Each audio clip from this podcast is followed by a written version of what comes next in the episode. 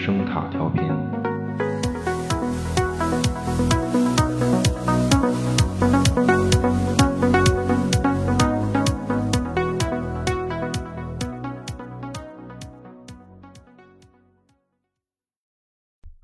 改编自斯特鲁加茨基兄弟著名科幻小说《路边野餐》的经典科幻电影《潜行者》，在充斥着各种大飞船、大怪兽、激光射线和铿锵宇宙开拓史，甚至是超级英雄紧身衣的科幻电影世界里，这部电影绝对是一朵奇葩的存在。坦率讲，在经典作品的盛名之下，今天看来。这部电影依然沉闷、晦涩，让人昏昏欲睡。但是少了这部作品的科幻世界似乎也并不那么完整。本期节目，我们就尝试着回到原著小说《路边野餐》的故事，来体会另一种科幻作品的魅力。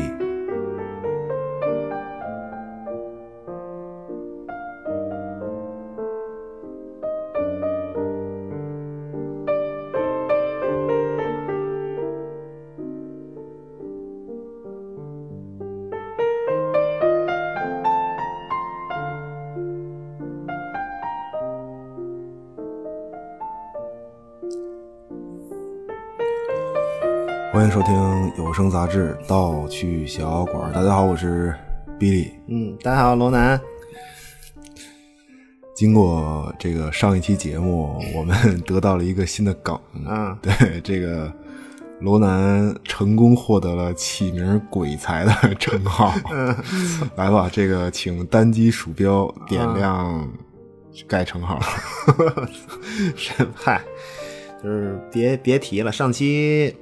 就是就已经被确定为就是不存在的一期节目，对，也是，就是但是我们也是历经苦难，痴心不改吧，对，反正各种想办法，尽量尽量让大家听到吧，嗯，就是就是感谢各位人工审核的编辑们，及时的帮我们规范了节目内容，让我们在人生的道路上离低级趣味又远了一步，离这个。不疼不痒的美好生活更近了一步，各位人工们辛苦了！我操，大哥，不是你怎么回头人家编辑又弄你？我跟你说，真的别他妈胡说八道了。嗯，没没，先说一下，就是就是本期呃，就本来这期节目是想，确实是想做一个，就跟我就不说全名了啊，就跟巨人有关的内容。对，就是但是就是真是不太敢做了。对，是对不起各位。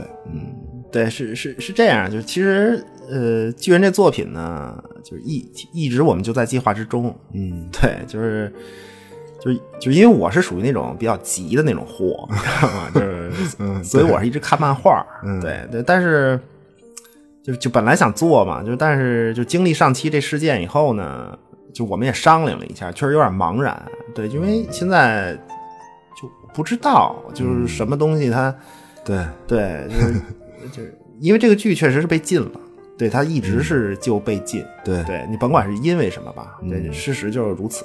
所以，就因为我们这种原创节目嘛，就是一周一期，对吧？就大家时间也都有限，对吧？你好不容易就就是录一期节目，从这个又选题呀，又沟通，就是就是又对聊嘛，对吧？到确定方向，反正不能说轻松吧，起码对吧？那回头又被下架了，还行，嗯。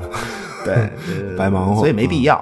对，以以后找机会再说，或者以别的形式吧。对，就喜欢我们节目的话，以别的形式到时候再说。对，而且其实可以聊的东西很多，对，非非常多。对，这倒是。国产动漫就是哪哪吒，哎呀，对吧？你 十几个小时多少亿啊？这种行行行行，很很深刻的话题在等着。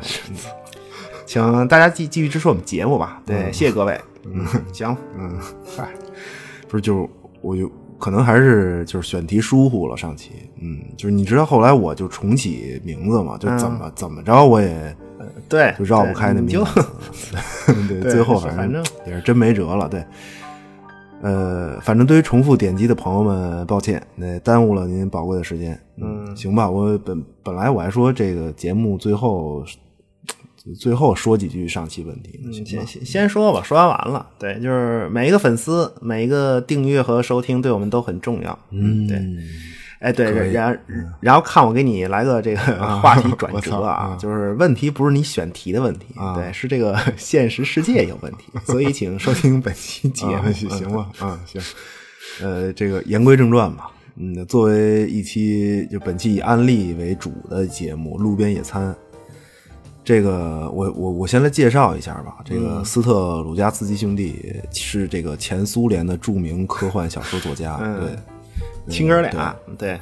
呃，科幻小说《路边野餐》发表于一九七二年，嗯，这部小说被改编做电影呢，就是这个一九七九年的这个著名导演，这绝了，这个安安德烈。塔塔可夫斯基的这个指导的经典科幻电影《潜行者》，对对，行，咱节目反正可以，这塔可夫斯基都敢聊，这真是，这都是就是看不懂的典型，这都是对，典型 看不懂的这这种。对我我我先介绍完啊，就是根据小说《路边野餐》改编的。除了这部电影呢，就是还包括著名的游戏《潜行者》，嗯，对，和这个就包括呃《地铁二零三三》就就这些游戏嘛，其实都受到这本小说的重要影响，对，就很重要啊。这本小说在这个科幻领域，就也也有自己的一席之地，对吧？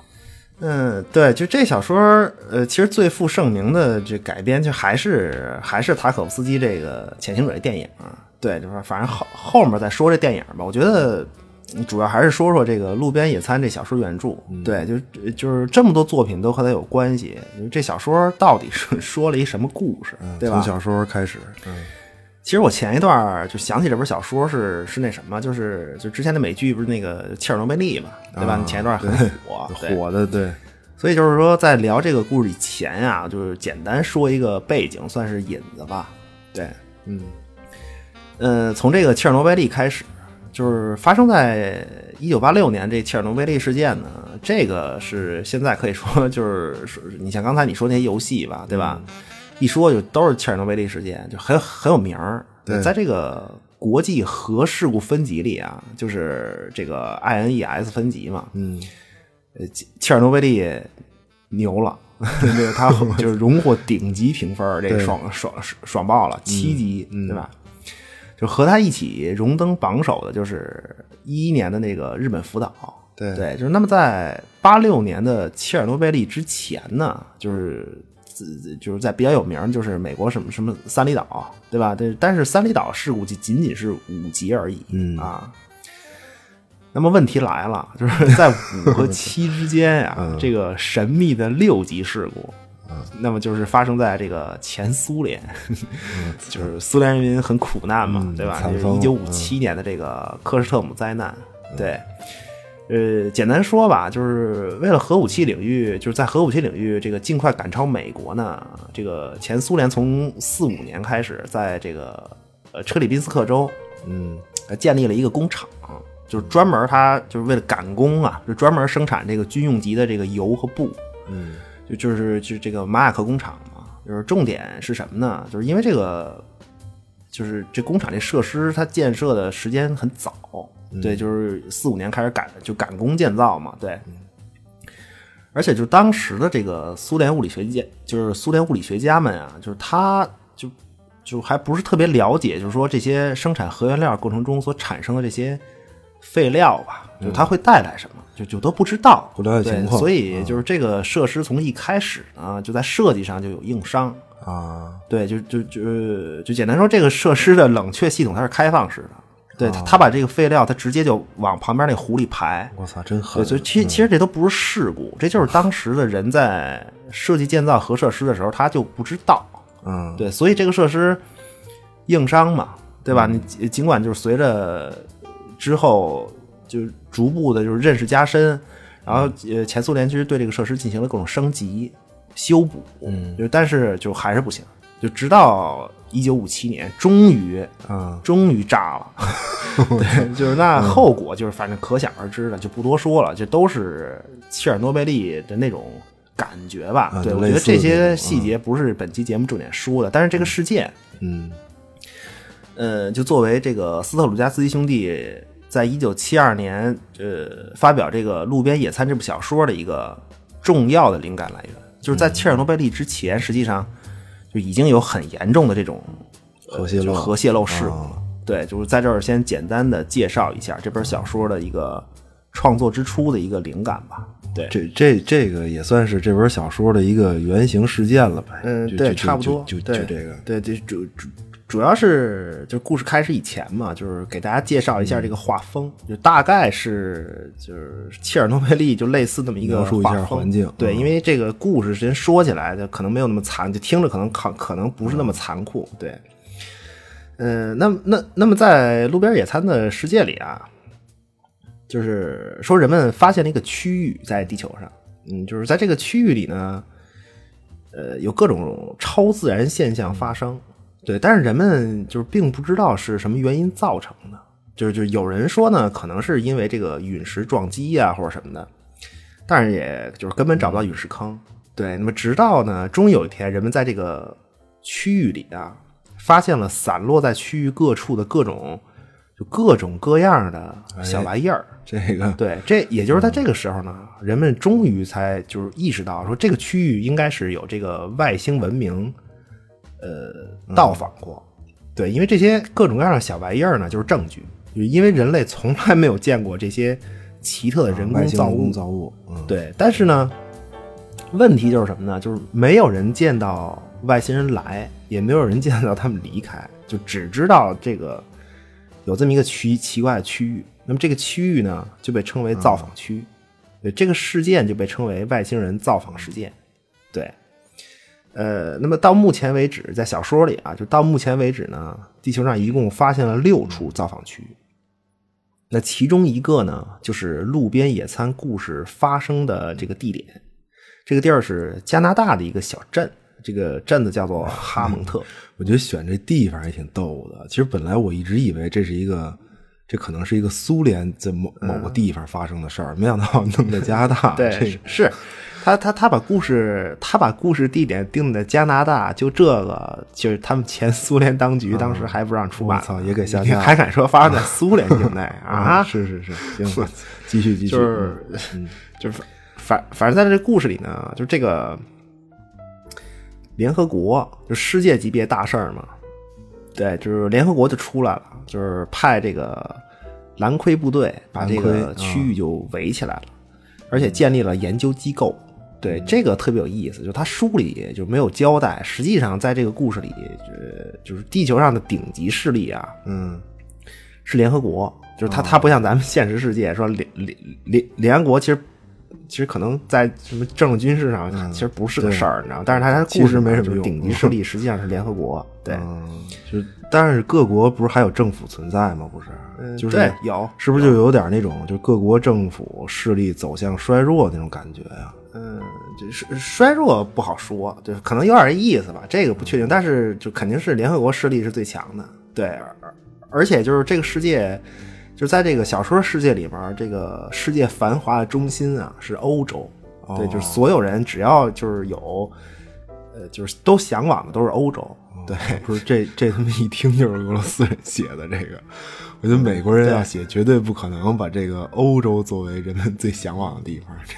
对，就是美美国人要写的话，就是欧洲就除了本土以外，别的地儿都完了。对对对 就美美国人一般都这么写都是这种，嗯说说说回来啊，就是那那么 回到故事里呢，就这个虚构的加拿大小镇哈蒙特，嗯，呃，就是他这个造访区里，就那些外星人留下的小玩意儿啊，对人们的吸引力太大了。就是虽然人们搞不懂这些小玩意儿原理，但是呢，就这些外星人的造物吧，呃，它有一些奇特的属性，就是能够给人们生活带来呃意想不到的便利。所以呢，就是很多人都会就是偷偷的潜入进这个区域内，把这些小玩意儿带出来。哦，就是有多少带多少，只要能拿得动，就都会带，因为就是总会有人出大价钱买他们带出来的东西。对，那么就这些把东西带出来的人呢，就被称为潜行者。不是你你这是就是已经开始讲故事了吗？还是引子呀？你不是说要分什么三个小故事讲吗？对对，就是还就还有一点儿引子，还有一点儿就是细节吧，就是这里面还有一个细节，就是、联合国的这些蓝盔部队啊，包括各国政府，就这些人啊，也是潜行者的客户，嗯而且是大客户。嗯对，就是潜行者的大概生活状态是这样的，就是有这么一条法则，就是如果你从造访区带着这个战利品回来，嗯那么这是什么呢？这是奇迹。哦对，就是如果你能从造访区空手而归，嗯活着回来，嗯那就是胜利。哦对，但是不管是奇迹还是胜利，你虽然从造访区出来了，那么接下来的呢，就是如果你，呃，就是如果巡逻兵的子弹没有打中你，那是狗屎运。我操这就是潜行者的遭遇啊。那最后呢，就是如果你还碰到其他就更不可思议的惨状，就那就是命中注定。对，这就是潜行者的，就是遭遇，就生活状态。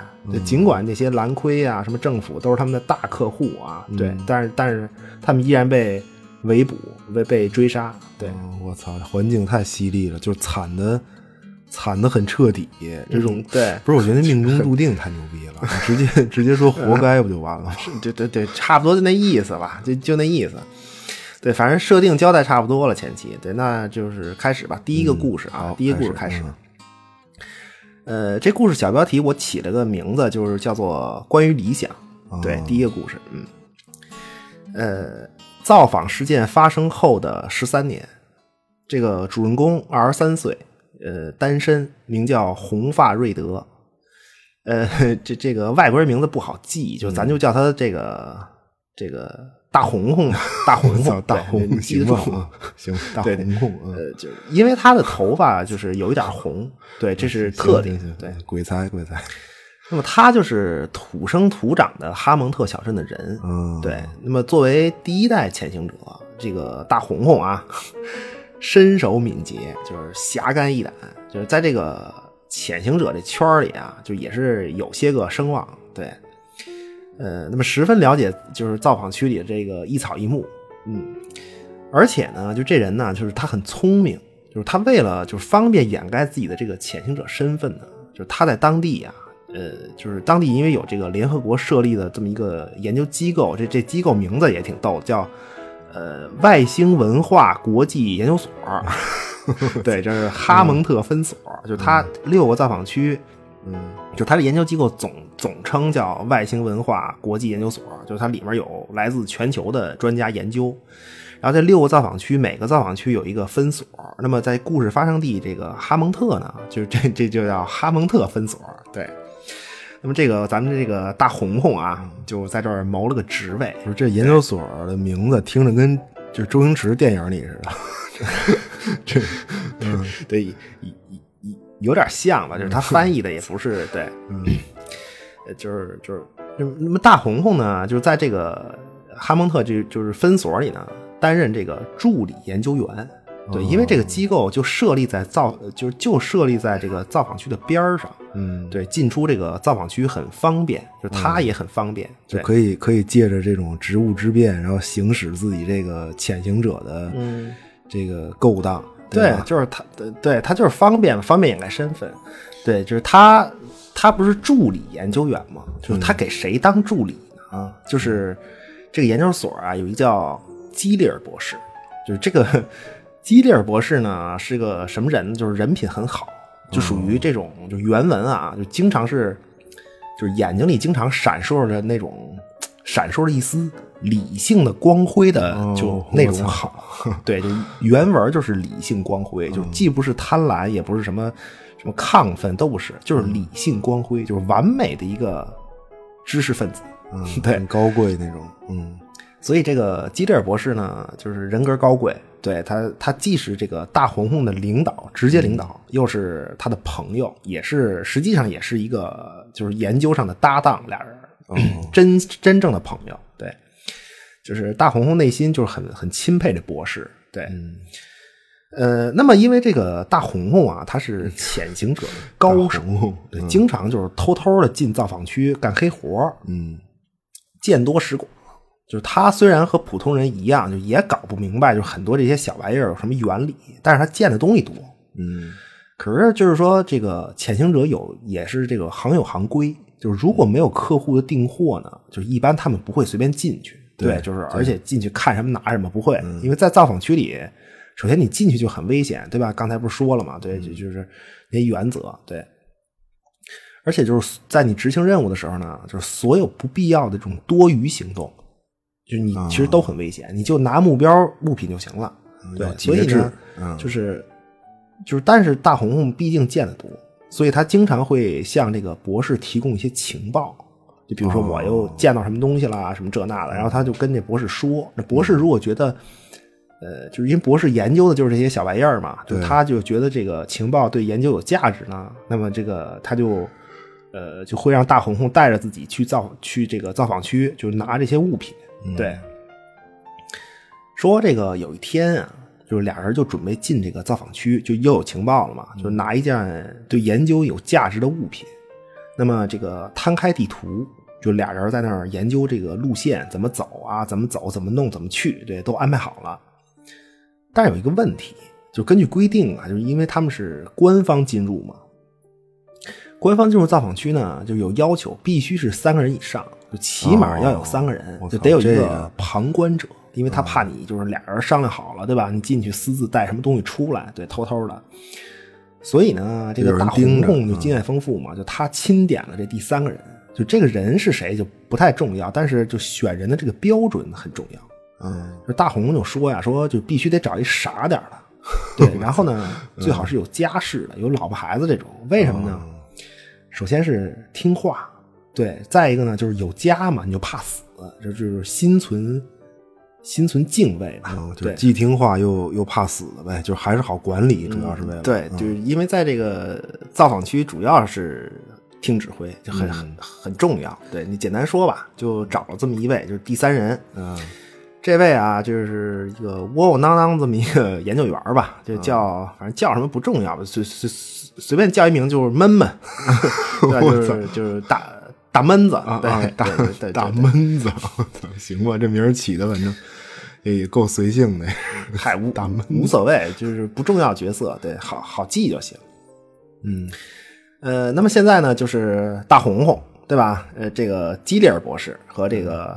大闷子，就就三位，就是穿上这个全套装备，就是官方展开的这种官方搜索嘛。实际上是由这个基里尔博士带队，因为他的这个级别最高。对，那么就是装备肯定很齐全。就是另外这个大红红啊，就是除了官方装备以外呢，就还抓了一把这个螺母。这螺母就就是大铁螺丝那个螺母，对，挺就挺大个的一个，就是那螺母。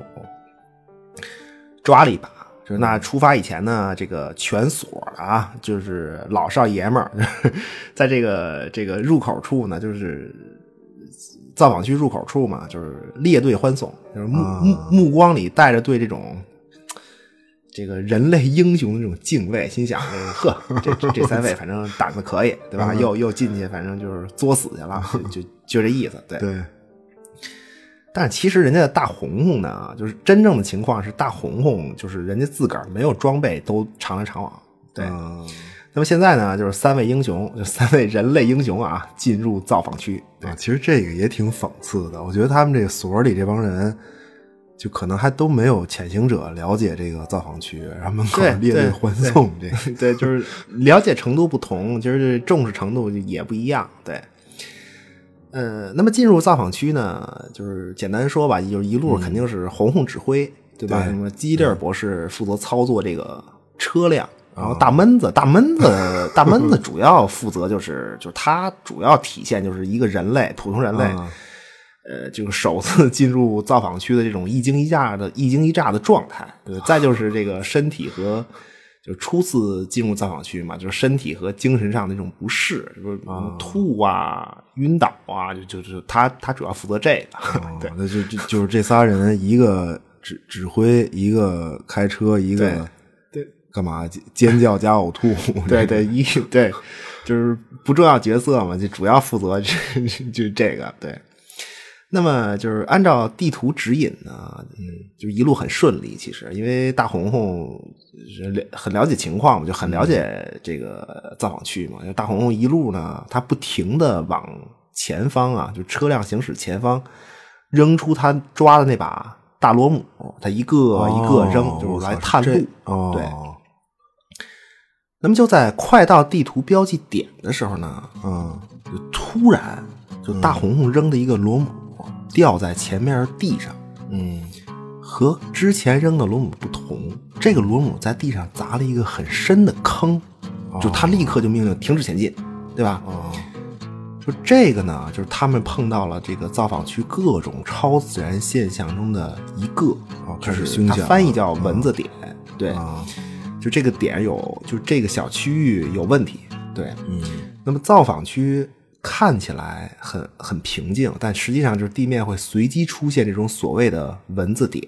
嗯，就是就实际上就是表现就是改变重力的一个小区域，哦，就本来那螺母啊，呃，就砸在普通地面上是没事儿了，但是到这个区域以后，一下会砸一很深的坑，对，哦就那么如果人走上去呢？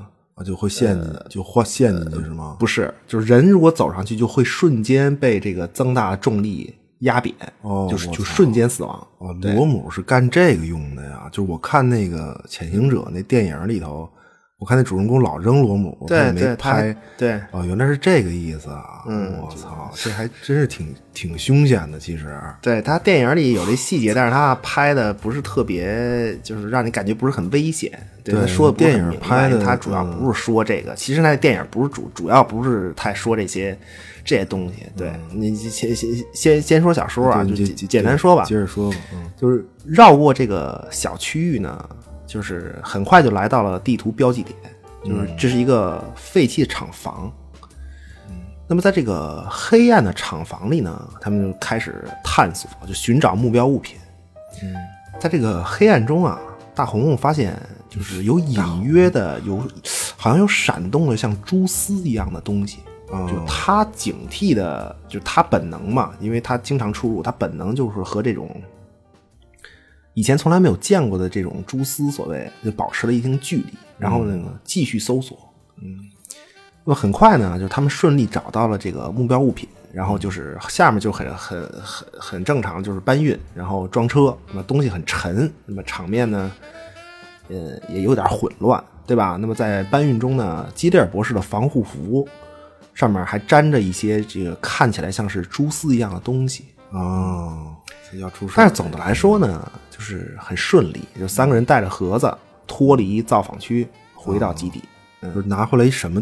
拿回来什么东什么什么东西拿回来？对，就不重要。对，拿回来什么东西它不不重要。对，嗯就是回到基地啊，这个基利尔博士就赶紧检查了一下这个带回来这物品，很兴奋。对，确实如他所想，对研究很有帮助。那么他就是在底下偷偷的就对这个大红红说，他他这么说，他说：“人类向你致敬。”哦，我操，这个然后就是至少咱们的研究就是能够继续下去了。对，啊很有而且呢，就是如果呀，如果我在研究中就真的是灵光乍现的话呢，还可能会写出一篇这个学术论文，这个名字呢就叫做《献给尊敬的潜行者大红红》。哦，我操，啊不，那博士，那博士是知道他是潜行者吗？就是这意思啊。对，就是博士就是真朋友嘛，这博士就是那种。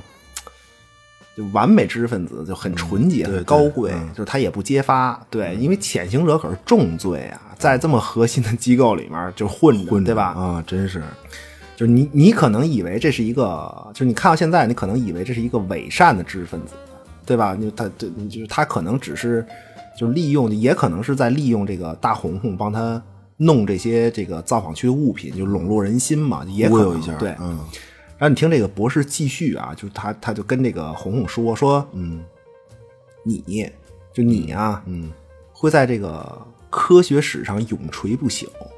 对，就是将来呢，就是人们会把你会用你的名字啊来命名今天你带着这个咱们这个小团队在这个造访区带回来这件物品，用你的名字命名它。哦，我操，就就跟这个什么天文学家命名，对对对天文学家名字命名小行星那种，对，就这种这个绝了，这个，对，就是说，就是关键是什么呢？就是关键是这些话呀，就刚才我说的，就是就博士回来以后就感慨跟就是跟红红说这些话呀。关键问题是什么呢？这些话是这个东西拿回来以后博士说的，就这个很重要，就特别说明这个博士这个人啊。就是你说要是之前说对吧？你去以前说说，哎呀，我我许给你这个那个这个那个，回来以后，对，就就不是那么回事了，对吧？就是你你你可能觉得这博这博士就是就是用这个名誉啊什么这些就是勾的这个大红红做诱饵，对，让他去这个这个造访区去卖命去，对吧？并危险。就是得到这个物品以后，就是他反而说这些话，就非常完美的一个人啊。然后故事继续，就是那么这个就都挺好吧，没事儿。那么红红就下班了，下班以后呢，他就。他就他，因为他每次下每天下班，他要去一个酒吧喝一杯。这个酒吧实际上是一个，就是整个哈就哈蒙特小镇的这个潜行者的一个聚集地，算是一个就交易场所吧。就这里面呢，一半是等着买家的潜行者，一半是这个卖家的这个客户。对。那么吧台里呢，肯定还肯定是要站着一个，就是总是在擦杯子的酒保。然后这个看着这个吧台里这个擦杯子的酒保呢，这红红突然就想起来说：“上一个站在这个吧台里面擦杯子的擦杯子的这个酒保呢，就听说呀，听说这酒保不知道为什么就突然就是有了很多钱，就是他已经很久没有见过上一个酒保。”呃，那么在这个晚上呢，红红在酒吧里碰见了很多人，就是有请求他这个，就有要这个拜他为师的小青年儿就是也要做潜行者，也有人呢就给他递名片，就是动员他这个移民，对，就是属于这种专门办理移民，就是办理移民业务的这种公司推销员吧，就来给他递名片，就是动员他移民，嗯。那么在深夜呢，就还有前来检查的这个蓝盔部队的军官，啊，就是他搜查证件，就看什么潜行者啊，就是这种抓人来了。嗯，那么在和这个军官对话的时候呢，他突然得到了一个消息，就在刚刚，基利尔博士在研究所突然死亡，但是死因不明。哦，我操，那哦，这是同一天的事儿是吗？就是他们上午对啊，对，就白天刚去完，嗯。拿完东西从那造访区，然后晚上就，对，同一天，同一天，就大大红红就心里想，说我去造访区这么多次，这是我第一次见到像蜘蛛网一样的东西。他他回忆起来了，说那肯定不是蜘蛛。他也第一次造访区里怎么会有蜘蛛呢？嗯，我在里面从来没有见过蜘蛛网，确实都怨我。如果我再警惕一些。提醒博士一句，注意这些蜘蛛网就好了。对，因为他常年的这种独来独往，他习惯了，你知道吗？就他少说这么一句话，疏忽，结果真是疏忽。这个博士就死了。嗯，那么深夜嘛，就带着自责，就是大红红就离开了酒吧。就是这里，就是让他害怕，就是他突然就不想再做潜行者了，因为他。就是在酒吧里，他发现，就每一个买家都会用钱勾引他，让他去造访区出生入死。那么，只有基利尔博士一个人不一样，但偏偏他死于自己的疏忽。就这样想着呢，他来到了女朋友家，嗯，得到了今天结束以前最后的一个消息。我操，他要当爸爸了啊！第一个故事结束。我操，这和电影差的都。这有点像电影前传，你要是强行说的话啊？这对有一点，反正挺多的。这个差别其实很大，对，对，而且就是那些酒吧的买家呢，就是不仅仅用钱，就是诱惑他去出生入死，嗯，关键是就这些人购买这些小玩意儿的目的啊，嗯，咱就说最好的目的啊，最好的目的都是仅仅是为了自己生活的舒适，嗯，对吧？就就要就就要让这个潜行者去。拿生命去去换这些小东西，对，那不好的就就不敢想了，就就不定买走这些小玩意儿干嘛去呢？对，和这个基利尔博士就就的目的完全天差地别。那对，基利尔博士就完全是为了这这这个科学研究嘛。嗯，对，所以基利尔博士就是那意思，就是红红红就不想一就基利尔博士一死呢，红红就不想为这些人卖命了。对，那小说里这一第一部分其实梗的就是前苏联的黑市，对，啊地下经济那种，很明显，很明显不不多说了，因为前前苏联作家梗前苏联的事儿嘛，对，很简单。嗯，对，但是但是在电影里，我觉得你说这些真是一点儿都看不出来，一点儿都看不出来。对他改编嘛，不过我是真没想到，就基里尔博士就就这么就死了，我是没想到。在这故事里，你这不是刚开始吗？对故事，第一个故事，嗯，我说就是，我还以为就是有基里尔这种人，感觉人类还还行，就那种，还还还凑合那种，结果就死了。这个第一个故事上来就死了，对，就是第一个故事就是主人公的理想破灭嘛，就是他他他要是一直和基里尔博士搭档啊，就是也算是英雄有有这个用武之地嘛，对，嗯对就就是做一些有意义的事儿呗，对吧？这一就是一身探索造访区的本事，可以通过这个就是高尚的这个基里尔博士，然后给人类做贡献，对吧？但是并没有，然后直接一上来就是理想破灭，哎呦对，就就只剩酒吧里那帮了，对，嗯，对反正就这样，就是直接往下说吧，就是呃，直接开始第二故事啊。第二故事呢，就是我起名叫孩子，对，说这个猴子呀，刚出生的时候呢，看起来没什么异常，就是只是就看起来好像比一般的婴儿短了一点就也轻了一些。嗯，那么大红红呢，现在二十八岁，没有了基里尔的保护，大红红离开了研究所。就本来他是不想干潜行者这个行当，但是现在呢，他有了孩子，只能继续做回曾经的那个东躲西藏的潜行者。现在此时此刻，他和一个叫做秃鹰的潜行者，抱着刚刚从造访区里带出来的这个战利品，蹲在高墙的阴影处，就是他们能清楚的看见大街上就是头戴蓝盔的巡逻兵。对，这个秃鹰呢，就虽然和这个大红红算是同一代，就是初代潜行者，对，但是呢，这个秃鹰年龄比较大，秃鹰和这个大红红的父亲算是一辈儿人啊，老头儿了，这是一个，嗯，秃鹰此时此刻这个浑身是汗，嘴里这个反复嘟囔着说：“所有东西都归你，红红啊，我操，你可千万别丢下我。啊，行，而这个大红红呢，就听着他在这儿嘟囔呢，但是目不转睛的注视着路面上的巡逻。只见就只要有机会呢，就扛起秃鹰，迅速转移到另外一个角落，继续观察。而秃鹰呢，就还是在这个不停的嘟囔，就说说你你你你一定就是听说过这个造访区里那个金球的传说，据说它能实现人的各种愿望。哦，说你知道吗？我见过一次金球，啊，什么他妈有求必应？啊，就我对金球开了口，结果嗯。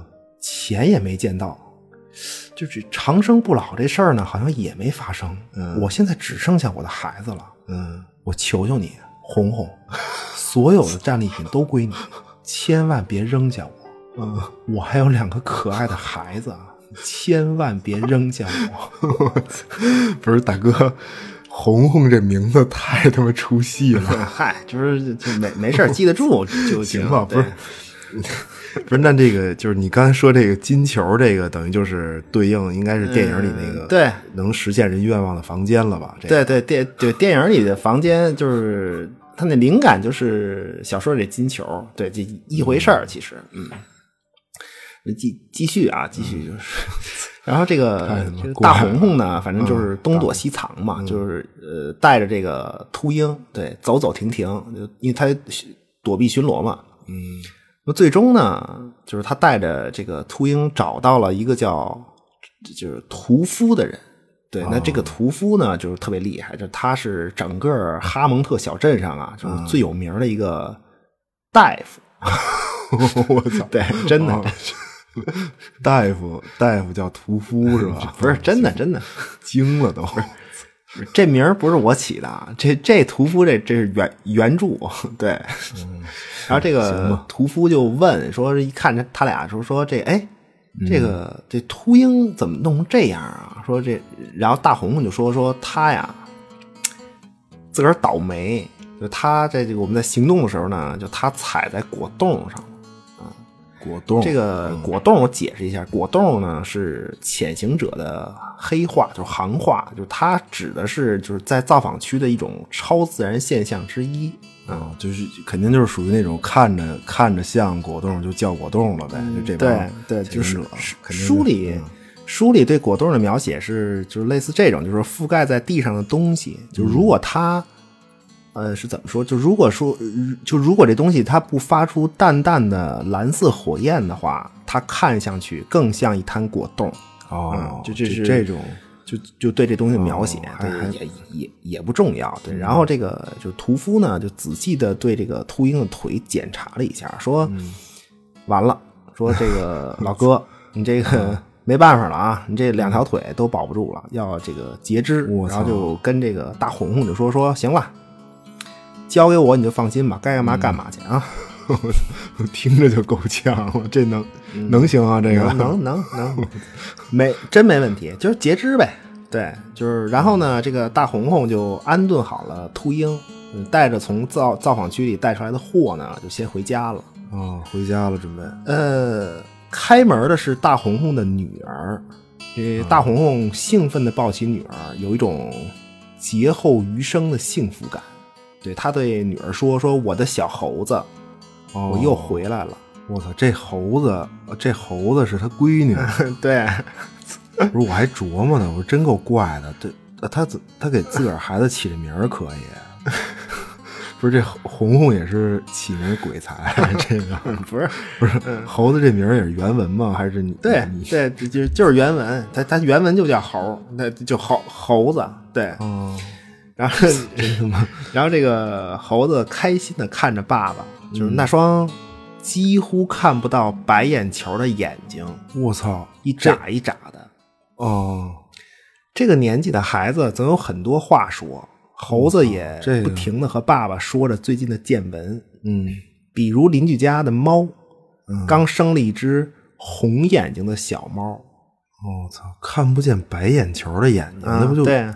几乎几乎全黑的吗？那不就是？对对啊，就是反正你就琢琢琢磨这个吧，对吧？他他他梗的是这个我操，这个核辐射呀、核辐射区域啊，对吧？这一这些变异，你就反正你琢磨呗，对吧？你几几乎全黑的俩大眼睛，忽闪忽闪亮晶晶，对吧？那种就是很很很萌，对，就你反正你琢他这种得琢磨，对，嗯，都是细节。不是，那他闺女现在多大呀？你你差不多现在这故事里四五岁，四四四五四五岁吧，四五岁，对，和第一个故事差五年嘛，对差不多。对，然后继续啊，这个大红回家以后呢，大红洗澡、吃饭，然后之后呢，拿出这个客户的清单，因为客户订货嘛，给了他们清单，他们去这个造访区里去拿这些物品。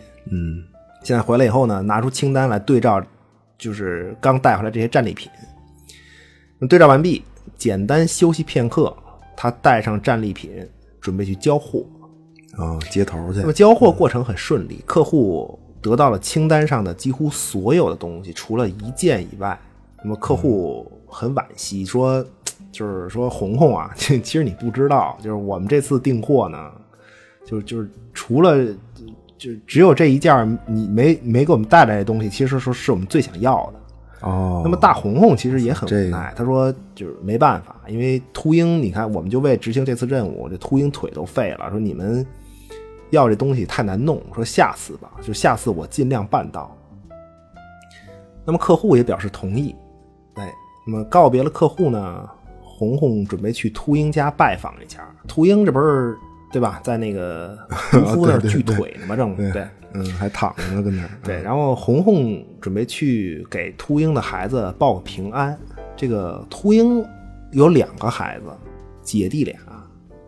那现在只有姐姐在家，除了姐姐以外呢，秃鹰家还有一个外号叫做仓鼠的人。仓鼠个子矮小，呃，相貌丑陋，他也是一名潜行者，而且是秃鹰的徒弟，因为秃鹰年龄比较大嘛，这是秃鹰的徒弟。现在主要在秃鹰家里负责端茶倒水，哦，这外国徒弟也得在师傅家干活儿，这个对对，我就我我就简单说吧，就是伺候伺候师傅一家。对，嗯呃，那么秃鹰的这个女儿呢，容貌完美，从这个身材到长相，可以。对吧？就是没挑，嗯，只是这个私生活确实是奢侈且糜烂。啊对，当他知道这个大红红把他爸呀，就是秃鹰啊，救回来的时候，从这个危难之中，嗯。他是这么说的：“他说，我爸一定向你提到金球了吧？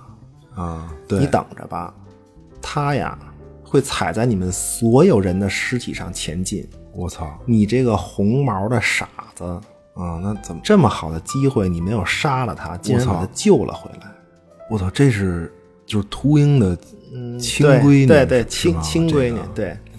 说这个，那当然大就是我我大红红，那啊肯定对吧？侠肝义胆，有情有义嘛，对。啊，这个一听秃鹰女儿这么说，对吧？一个大嘴巴子就扇了过去。这个他们可能就是就是俄俄罗斯人觉得这个暴暴力就能用暴力就不需要语言嘛，对。然后一个 大嘴巴子扇过去以后呢，嗯就转头就离开了。哦，那么大红红就是心里就想说，嗯这就是秃鹰，这难道就是秃鹰在垂死挣扎的时候嘴里念叨的他的那些可爱的孩子吗？嗯，对，然后挺这个吃惊的，我操，我他妈也挺惊的，就是大红红就来到大街上，嗯呃，很不幸，简单说啊，就很不幸，红红再次被这个蓝盔盘查，就是被发现身份，被追捕。嗯那么就在呃红红感觉到自己走投无路的时候呢，就是肯就觉得自己肯定要被抓了，就是他情急之中呢找到了一个电话亭，就给刚刚见过面的客户打了一个电话。他是这么说的：“他说清单上少的那个东西呢，我现在找到了，就放在就哪哪哪儿吧，这就不不重要，就肯定是双方都知道的一个交交货地点。对接头地点，嗯你们自己去拿就行了。但是别忘了我们说好的价钱，直接把钱送到我家里去，给我妻子就行。那大红红挂断电话，心想，就算他们要用这些果冻去研究大规模杀伤武器，我也管不了了。哦至少我在坐牢的时候，我的妻子可以靠这笔钱生活。那么很快呢，抓捕他的蓝盔就出现在了眼前。第二个故事结束。哦，就是等于清单上最后一个物品，就是就是红红没给客户的这个就是果冻，就他们去就是他跟秃鹰去这个就是为了果冻，主要是主主要是为果冻，对，就客客客户要的主要也是果冻这东西，对，因为这个东西它能这个呃就是研发武器，就是大规模杀伤武器，对，就对。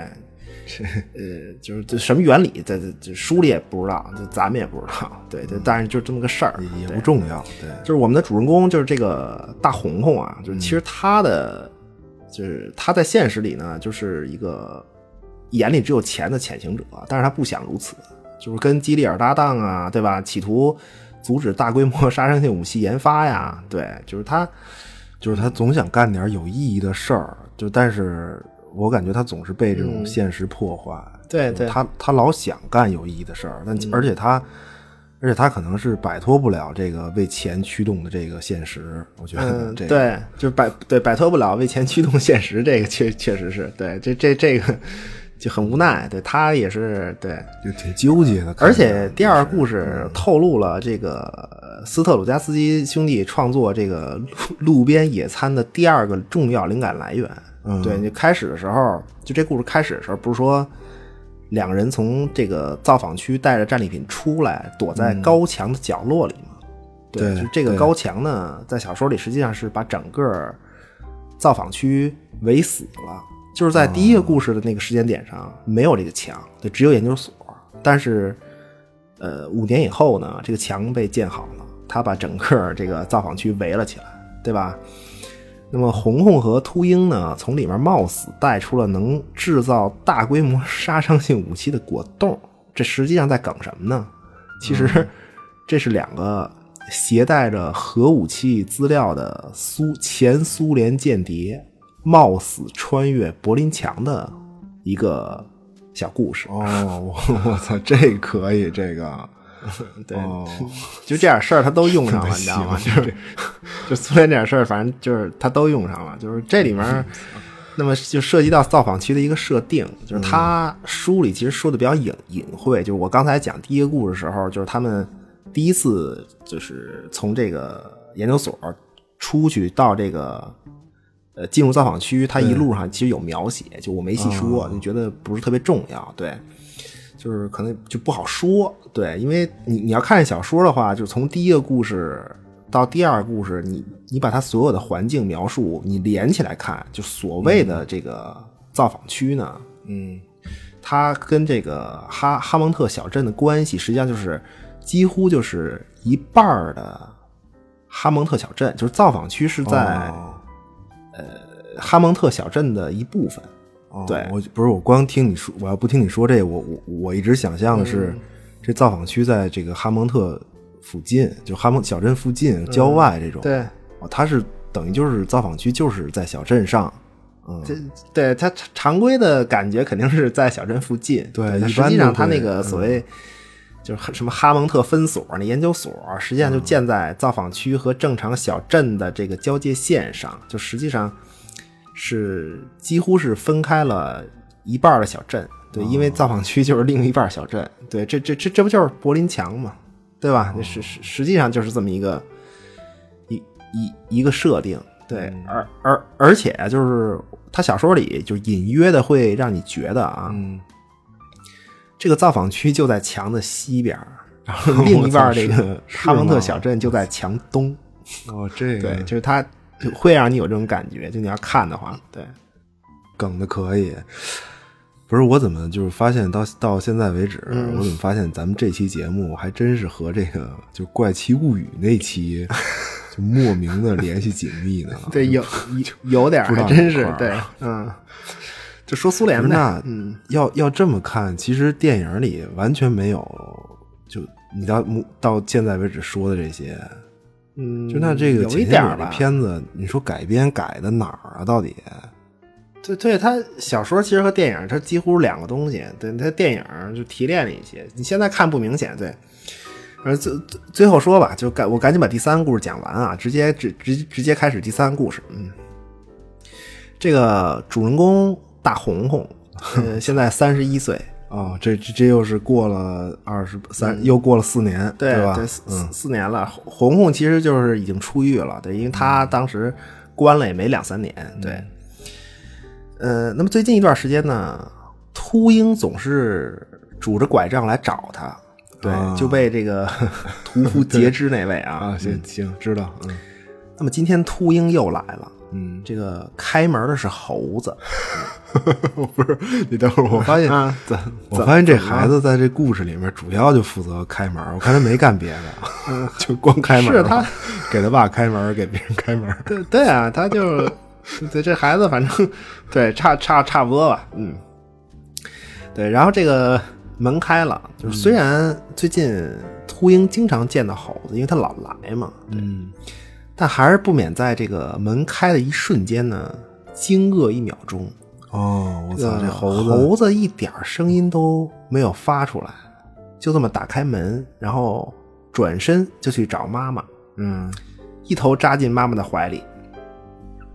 红红的妻子抱着猴子在楼下，隐隐约约的能听见这个丈夫和秃鹰在楼上谈话。呃，这个谈话呢，关于金球，关于移民通道被关闭，哦，关于红红作为潜行者可能是最后一笔买卖的讨论，一笔大买卖。那么在拒绝了秃鹰很多次以后呢，这一次红红同意了这桩生意。红红红的红红的媳妇儿抱着猴儿，这景象，反正对啊在在楼下听着大买卖，这是怎么着？要大决战了，这是。哪哪有大决战？就是反正就是就很快就完了。对，呃，大红红呢带着一个叫亚瑟的青年一起进了造访区。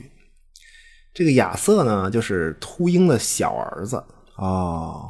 出场。听说大红红要去造访区找金球，亚瑟背着爸爸秃鹰来恳求红红，让他带自己进造访区。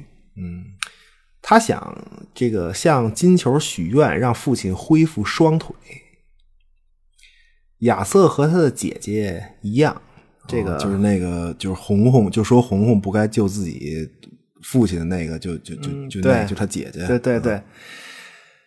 呃，亚亚瑟也是一个相貌完美的男青年，就和他姐姐一样完美。对，这姐弟俩长得呢，完美到什么程度呢？就是既不像自己的父亲秃鹰，也不像自己的母亲。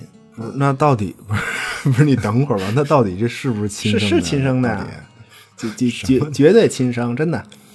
你你听着，你听着，嗯，行。红红手里就是就是红红手里有一张拿了一张秃鹰交给他的地图，对，这上面标注了金球所在的位置和这个行动路线，包括沿途的各种已经被探明的超自然现象的陷阱，在这个呃超呃就是造访区里，对，每个陷阱呢都用一个红叉表示。每个红叉旁边都有一个外号，这些外号大红红都很熟悉，他们都是潜行者，而且他们都是秃鹰的徒弟。哦，我操，这个整条行动路线上标满了红叉，也写满了各种人的各种外号。嗯，大红红就这样带着亚瑟，带着地图，继续深入造访区。据秃鹰说呢，金球是一个很重的东西，就没有人能把它拿出来，所以金球一直在造访区里就这么安静的待着。这次大红红和秃鹰两个初代潜行者就非常有经验嘛，他制定他们制定了一个能把金球带出来的计划，一个可以折叠的热气球。那么虽然可以折叠，但依然很重。就背着这些装备呢，就红红已经很辛苦了。红红，就而而且还要照顾，就是亚瑟这个完全的新手。嗯，一路上红红救了他很多次，他们要避开的东西太多。在监狱里的时候呢，红红听说有一帮得到了果冻的科学家在研究果冻的时候出了事故，嗯，整座大楼都被毁了。我操！他不知道这是不是就是自己带出来那些果冻，反正现在要离这些果冻更远一些。以前他可不知道这些果冻有这么大威力啊！这果冻其实就是他，不就是他带出来的吗？有有有几个人能把果冻带出来？对啊，就是反正你 还去琢磨吧。对对，然后继续啊，呃，就这样，亚瑟在。亚瑟走在前，然后呢，红红走在后，两个人就跌跌撞撞的按照地图的指示呢，终于来到了金球附近。嗯，就在看见金球所在的那个地方以后呢，就突然走在后面的红红，大红红 啊，大大红红悄无声息的停下了脚步。啊！注视着浑然不知、继续向前的亚瑟。前面这个天真的男孩在蹦蹦跳跳的前进，嘴里面嘟囔着这么一句话：“希望每个人都快乐、自由。”啊！就看着他的背影呢，这个红红就想：我真的不知道为什么要带这个新手进来，我一直都不知道。还要一路上救他这么多次，但是理性似乎在告诉我，带亚瑟来是个好机会。嗯，我一路上救的可能不是亚瑟，而是一件我不能丢掉的道具。我一定要找到金球，实现自己的愿望。猴子已经完全丧失了人性和语言能力。我操！不是，就是他姑娘。我操！你这我最后一句他妈吓死我了！我说他姑娘吓我一跳，彻底变异了是还是怎么着啊？我操！更进一步了呗，变异更更恶化了。对，那么就我我接着说啊，那么就在红红就心里这么想着嘛，嗯，就突然就前面就是蹦蹦跳跳这亚瑟啊，被空气中一股看不见的力量卷了起来，就他的身体在半空中像毛巾一样被拧成了麻花儿，嗯，然后重重的摔在地上，一动不动了。红红见状，迅速的冲向金球，终于他来到了金球的面前。这是他穿穿梭这个造访区这么多次以来呢，第一次见到绞肉机这种超自然现象。嗯，好像只有金球附近有这种现象，他之前从来没有碰到过。嗯，绞肉机完全无法被发现，你不知道它徘徊在空气中的什么地方，除非有什么东西被它抓住，你才能在那一瞬间确定绞肉机就在那里。就以前他听说过，就那个在秃鹰家干活的仓鼠，是唯一一个经历了绞肉机以后还活着的人。哦，据说，在这之前，仓鼠和亚瑟一样，都是漂亮的小伙子。现在大红红终于面对金球，他张开嘴，本来想说救救猴子，但是他突然他突然感到恐惧。就这一瞬间，他回想起自己的人生，就好像回到当初听见基利尔博士死讯的那个酒吧。就他痛恨的是整个酒吧里的一切，就每一个用钱做诱饵让他出生入死的人。嗯，他想救猴子，但不知道从哪里开始。许个愿望，让这个造访从来没有发生过吗？他不知道要改变这个现实应该从哪儿下手，但是最后呢，就他的脑海里只是回想着，就刚才还蹦蹦跳跳的亚瑟嘟囔那句话：“愿每一个人都快乐幸福。”对，结束。嗯啊，我操，这个这个怎么最后落在？哦，不是，那他金球是什么意思？他实现愿望到底是？他能实现愿望吗？肯定能实现，是吧？嗯，对对，他他他金球是这样，的他肯定是能实现愿望，就是就因为我看小说嘛，他嗯呃就三段故事，三段故事是我自个儿后来自个儿这个转的，琢磨三个故事。啊行他第一个故事就是吧台里，你记得就上一任酒保就突然有钱的那个，对吧？哦就是我觉得这个是这个就是一个见到金球的人，就是他那个哦酒保，因为这个酒吧里面全是这个潜行者嘛，哦，对吧？这个酒保应该就也是一个见到金球的人，他突然一下就有钱了，然后再也就见不着这人了。对，嗯，然后就是秃鹰，秃鹰 这个实际上他是肯定，他说他肯定见过金球，对吧？他对对他他给这个就是大红红这地图，对吧？那上头一堆红叉，都是他徒弟用生命给他探路，对吧？哦，这太他妈可怕呃，了。但是有一点，其实就是秃鹰就很沮丧，就他说，他说他跟金球许愿了，对吧？肯定得许愿，那见了不许愿，这不有病吗？对。那结果，嗯但是秃鹰说这个钱和长生不老他都没有看到。嗯，一般人许愿肯定就就就就这点事儿嘛。嗯但是关键呢，就是金球的机制是这样，就是它满足的是你心底真正的那个愿望，就可能连你自己都不知道。对，就是那金球满足了秃鹰什么愿望？最后发现，就冷酷无情，对吧？大骗子，是谎话张嘴就来，然后这个如此残忍的这个秃鹰，让让让徒弟就给他施陷阱，对吧？嗯就残忍如秃鹰。金球在那一刻探测到他的心底，实际上是对自己孩子的真爱，就他希望孩子好。那那所以就是那那这也那这也不怎么样啊，这个就金球呢等于嗯，就等于给了他俩完美长相的孩子，结果还 还他妈不像自己，我操，这个 对对，这个反正嗯，但但是孩子就是比较完美呗，就他可能就希望自己孩子完美呗，对对？就就是好呗，就是好，不像就弄俩跟不是亲生的似的。其实也挺，对，其实其实也挺那个，也挺真实的。要真有这么个东西，你要是说问父母说给孩子许个愿，可能那都是长相完美。这我觉得，对，就是对，就就还还还，其实还挺还挺可以理解的，对，就是反正人人性嘛，就是坏成秃鹰这样，就心底也有自己，就是他察觉不到的那个温柔角落呗，对，所以红红他就就就不敢张嘴许愿嘛，就最后他是实际上他是想到这事儿以后他恐惧嘛，就因为他都就他都不知道自己心底到底是个就就就到底是什么样，怎么想对吧？他就是秃鹰，就是就混蛋，就但是自己。这不是也就是为了猴子，就刚刚刚刚就让秃鹰的孩子去趟趟那绞肉机嘛？对，就他想改变现实，但是他就不知道从哪下手，他也怕犯错，就就这种恐惧，因为他不知道最后自己对，就我的理解啊。哦，哎，我突然觉得是不是就是说，其实秃鹰可能知道自己混混蛋，就他他干这些事儿，他知道自己啊不好，所以他。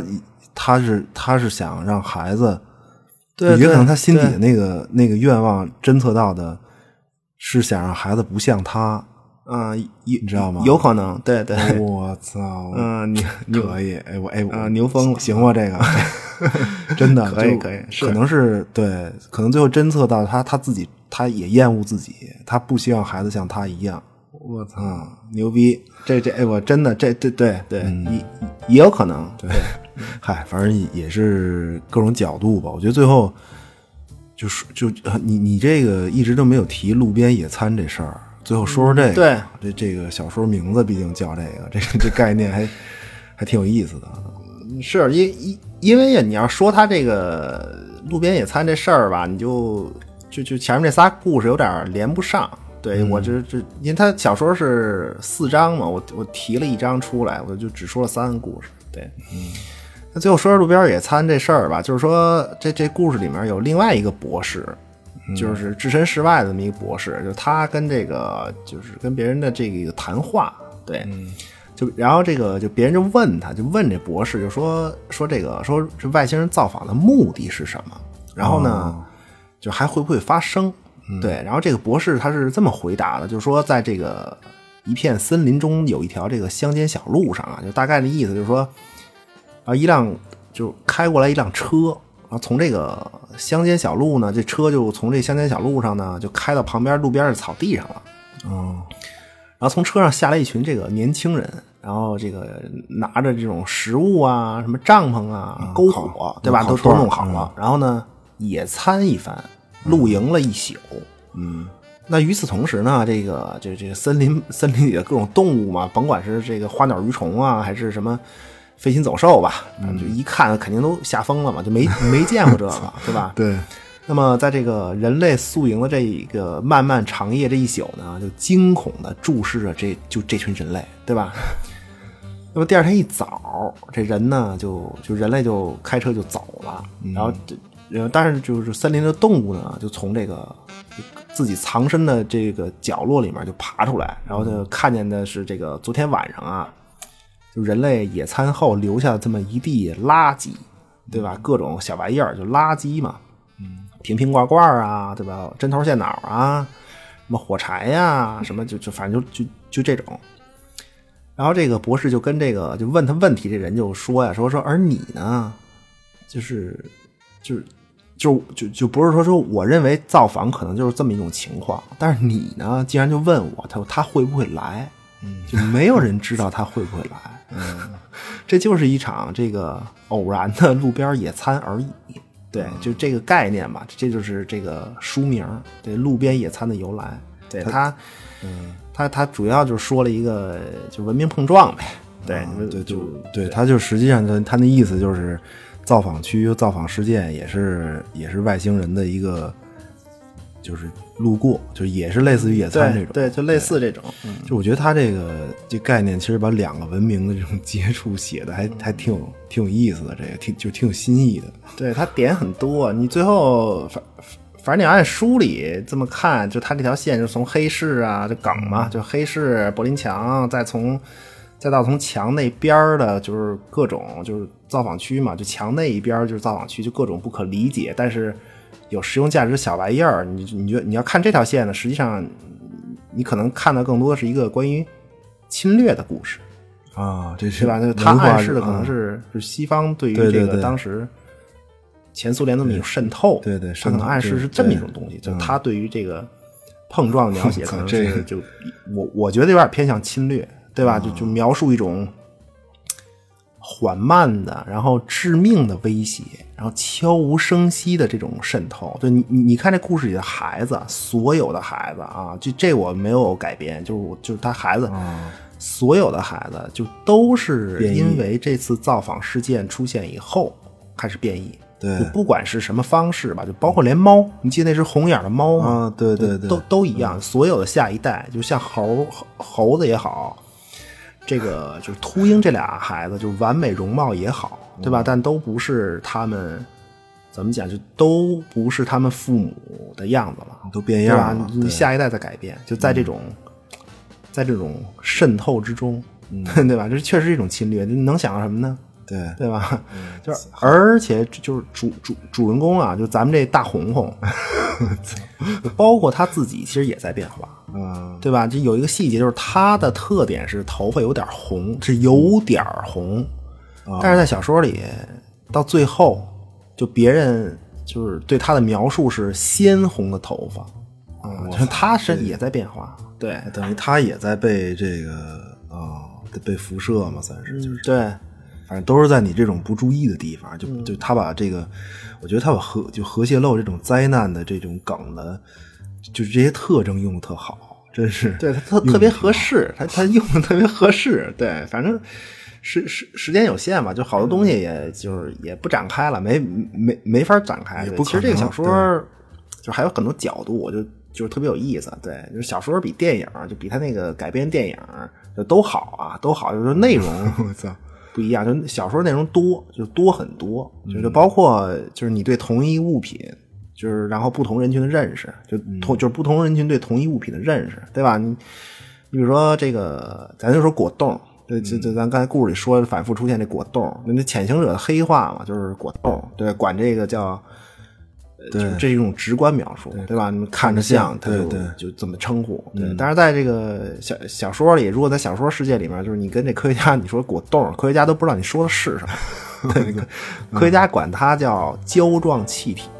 就是就类似就是这种胶状气体，这这又是科学的描述对吧？从状态吧，或者是对对是怎么着就描述，因为科科学家只能掌握嘛，它形它的形态是是什么胶状啊，什么气体啊，对，只能掌握这些，所以就就是你能看到多少，你就描述多少呗，对吧？胶状气体、果冻，这都是每一个人群的就能看到的，对吧？但是这东西在人家外星人本主那儿呢，人家怎么称呼啊？对吧？那也可能他看这东西，也可能是他只能看到的那个样子，然后他的描述，对，这都是他小说里的点。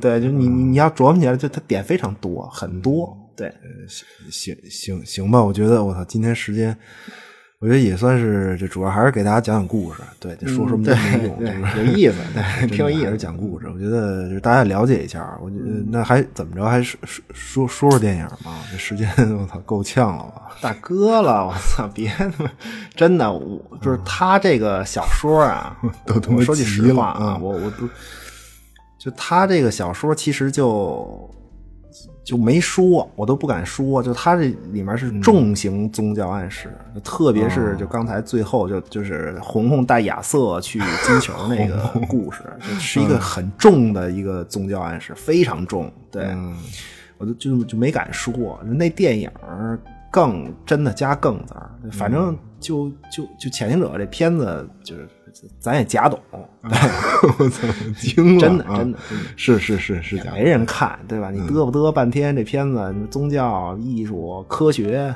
对吧？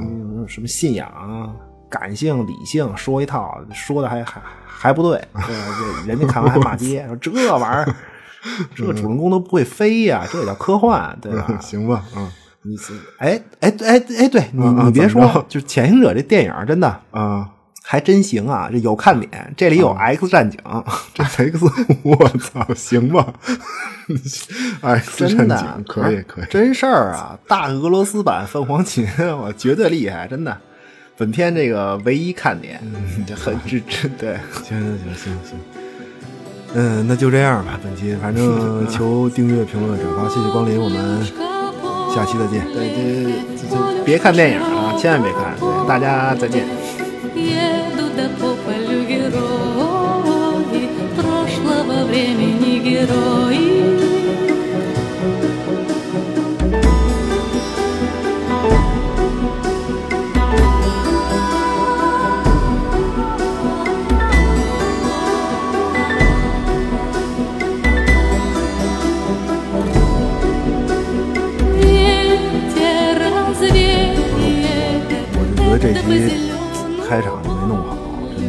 应该在开场的时候就先说，就是这个《潜行者》这片子是一个超级英雄，当他们真事儿现在都流行这么说嘛，拿这个。